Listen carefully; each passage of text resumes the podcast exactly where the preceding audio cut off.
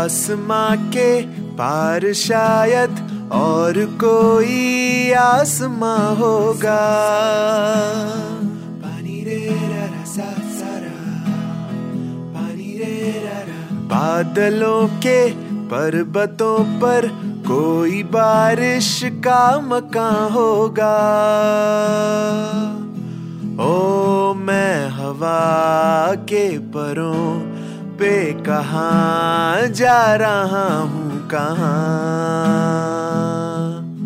कभी उड़ता हुआ, कभी मुड़ता हुआ, मेरा रास्ता चला ओ हो हो हो। आसमां के पार शायद और कोई आसमां होगा।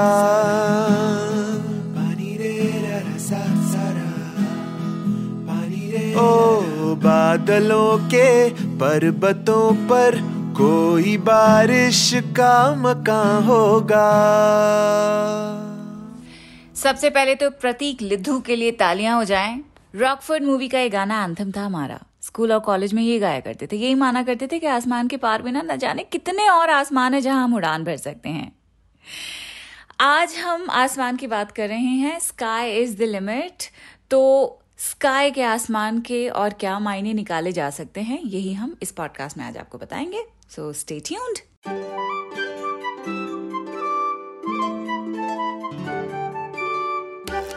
the Quint पे उर्दू नामा का एक और सुपर हिट एपिसोड शुरू हो चुका है और मैं हूँ फबेहा सैयद। और आज हम आसमान की बात कर रहे हैं। आसमान stand for hope for possibilities लेकिन आसमान का धुंधला होना और छिन जाना रिप्रेजेंट्स ट्रेजिडी इन पोएट्री आसमान किस हद तक मजबूती देता है, इसका भी अंदाज़ा हम नहीं लगा पाते हैं। और इसके और किस तरीके से मायने निकाले जा सकते हैं, वो परवीन शाकिर के इस शेर से शुरू करेंगे समझना। लिखती हैं, रफाकतों का मेरी उसको ध्यान कितना था? रफाकतों का मेरी उसको ध्यान कितना था? जमी ले ली, मगर आसमान छोड़ गया। रफाकत यानी कंपेनियनशिप मतलब मेरे महबूब को मेरे अकेलेपन का इतना ख्याल था कि मेरे लिए कंपेनियनशिप तक वो छोड़ गया है, उस उस तक का इंतज़ाम करके गया है। जमी ले ली मगर आसमान छोड़ गया। इसका मतलब क्या हुआ? ज़मीन मेटाफर है स्टेबिलिटी का। ज़मीन का छिन्ना वल्नरेबल बनाता है और सर के ऊपर सिर्फ़ आसमान का होना बेबसी और अकेलेपन के लिए इस्तेमाल होता है। तो इस शेर में तन्हाई का एक्सप्रेशन आप देखिए, कितना खूबसूरत है कि महबूब चला गया है, लेकिन तन्हाई का तोहफा दे के चला गया कि मैं अकेली ना रहूँ, इसलिए जो अकेलापन है, वही मेरा साथी है। हाउ ब्यूटिफुल रफाकतों का, मेरी उसको ध्यान कितना था जमी ले ली, मगर आसमान छोड़ गया। ये गज़ल पूरी पढ़ना चाहती हूँ।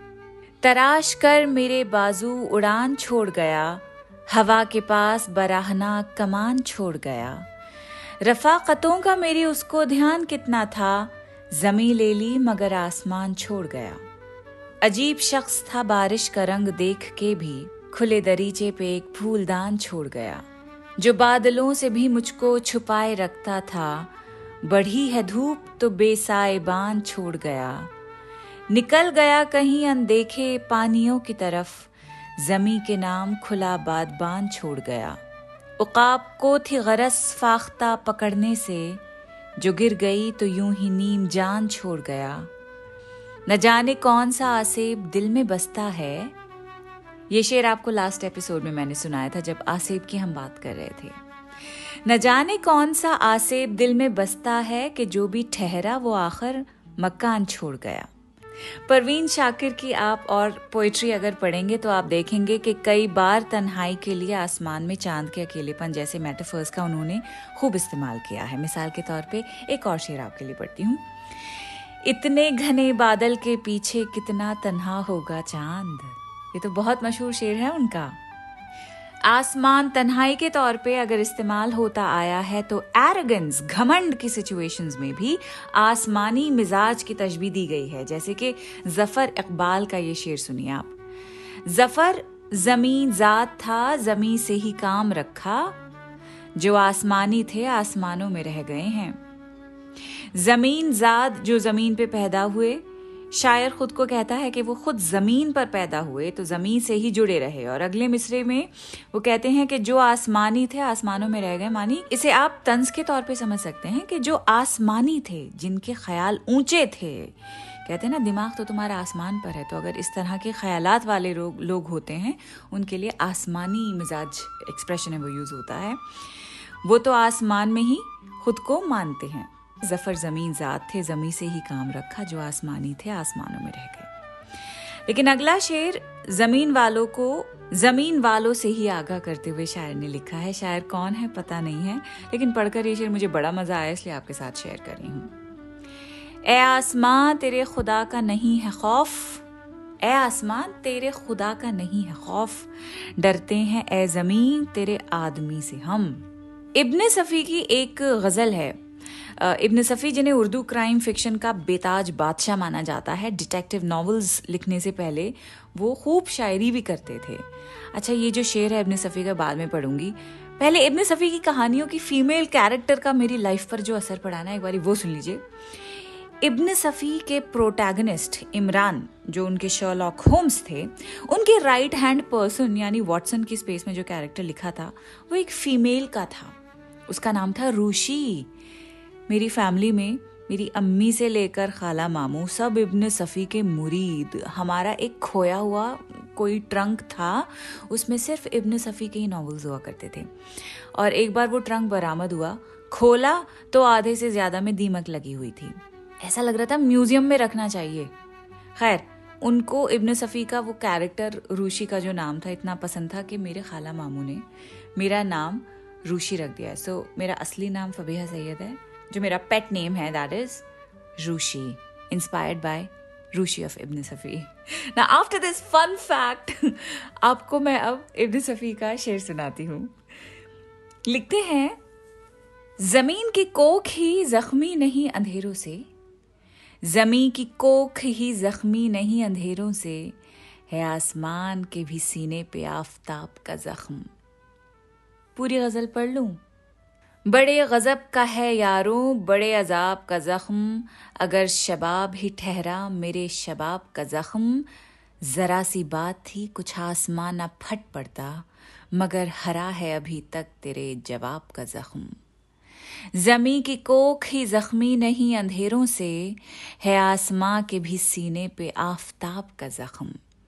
मैं संगसार जो होता तो फिर भी खुश रहता खटक रहा है मगर दिल में एक गुलाब का जख्म।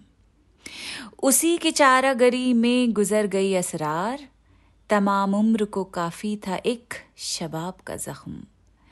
जमी की कोख ही जख्मी नहीं, अंधेरों से है आसमां के भी सीने पे आफताब का जख्म। अब आसमान और ज़मीन का पता नहीं है, लेकिन जो पोल्यूशन ऊपर से लेकर नीचे तक ऐसा फैला हुआ है कि इंसान जख्मी हुआ पड़ा है। खांस खांस के आँखें मल मल के नाक पोंछ पोंछ के छील दी है।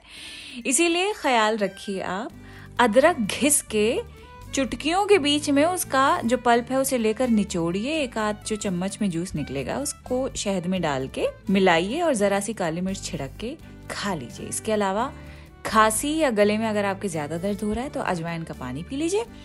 याद रखिए, अजवाइन की तासीर गर्म होती है तो एक चुटकी पानी में डाल के उबालें और पी जाइए। इनमें से एक भी नुस्खा काम ना करे तो प्लीज़ खुदा के वास्ते डॉक्टर के पास चले जाइए। बीमार मत पड़िएगा। अगले हफ़्ते आपसे दोबारा मुलाकात होती है, और तब हम कुछ मीठा करेंगे, ठीक है? डायबिटीज़ वालों को खास इनविटेशन है अगले हफ़्ते का। अब आप कहेंगे, डायबिटीज़ की बात करी है, मिठास की बात करी क्या हो गया इनको? अगले हफ़्ते ही आपको बताएँगे। खुदाफिज